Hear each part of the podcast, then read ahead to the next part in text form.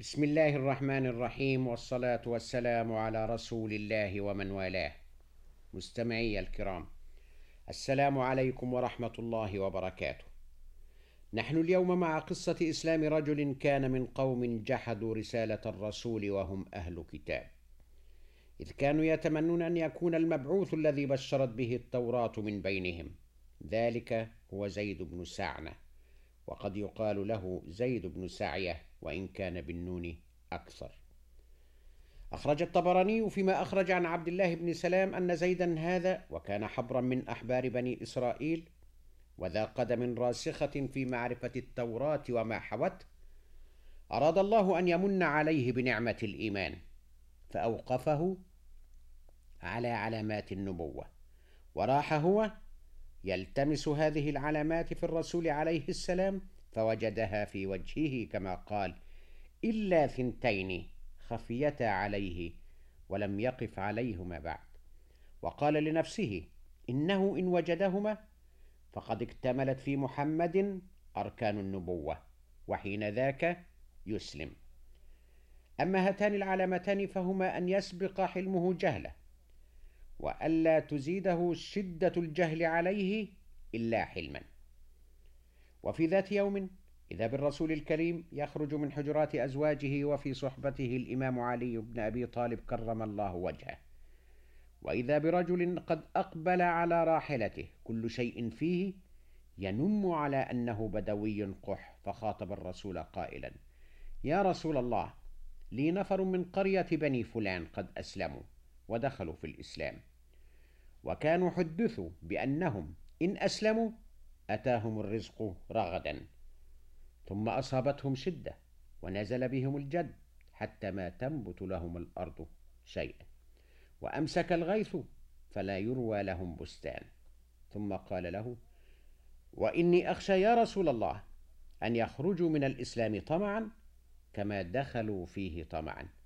فإن رأيت أن ترسل إليهم بشيء تعينهم به فافعل. فنظر النبي عليه السلام إلى علي وكان إلى جانبه نظرة فهم منها أنه يود لو استجاب لذلك البدوي ولكن عليا قال يا رسول الله ما بقي شيء.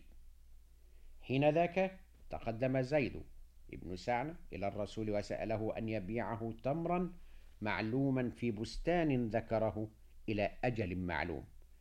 فقبل فأخرج زيد كيسه من على وسطه ودفع للنبي عليه السلام ثمانين مثقالا في التمر المتفق عليه. أخذ الرسول هذا المال وأعطاه للبدوي الذي جاءه يسأله أن يثيب النفر الذين أصابهم الجد. هنا أيقن الحبر اليهودي إحدى العلامتين في رسول الله بأنه رسول الله حتى إذا كان قبل حلول الأجل بيومين جاء زيد إلى الرسول ومعه الصديق وعمر وعلي. فدنا الحبر من النبي وأخذ بمجامع قميصه وردائه ونظر إلى المصطفى بوجه وصف بأنه غليظ وتكلم معه كلاما خشنا ثم زاد في كلامه بما يثيره إذ قال يا محمد ألا تقضيني حقي؟ فوالله ما علمتم بني عبد المطلب إلا مماطلين وإن لي بمخالطتكم علما. فلم يتكلم الرسول ولم يحنق عليه بل كان عمر هو الذي غضب وقال له وهو لا يعرف أنه من جلة أحبار اليهود يا عدو الله أتقول لرسول الله صلى الله عليه وسلم ما أسمع وتصنع به ما أرى؟ فوالذي نفسي بيده لولا ما أحاذره لضربت بسيفي رأسك. فنظر النبي إلى عمر وقال له يا عمر أنا وهو كنا أحوج إلى غير هذا. كنا أحوج إلى أن تأمرني بحسن الأداء وتأمره بحسن اتباعه. اذهب به يا عمر فأعطه حقه. ثم أمره أن يزيده عشرين صاعا من التمر. استجاب عمر وفي نفسه غيظ مرير من هذا الرجل الذي سأله. وما هذه العشرون صاعا التي زدتها يا عمر؟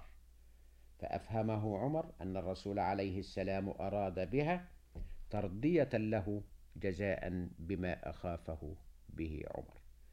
وإذ ذاك كشف زيد عن هويته وأدرك عمر.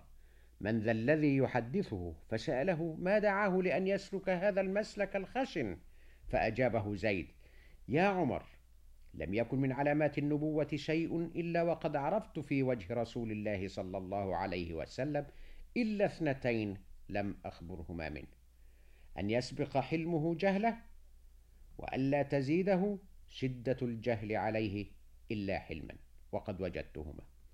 ثم قال أشهدك يا عمر أني قد رضيت بالله ربا وبالإسلام دينا وبمحمد نبيا.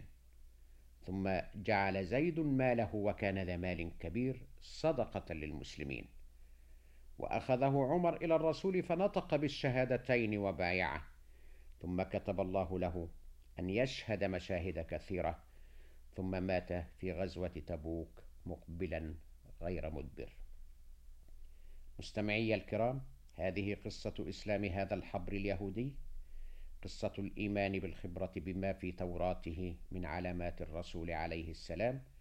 ونستودعكم الله على أمل الغد إن شاء الله تعالى. والسلام عليكم ورحمة الله وبركاته.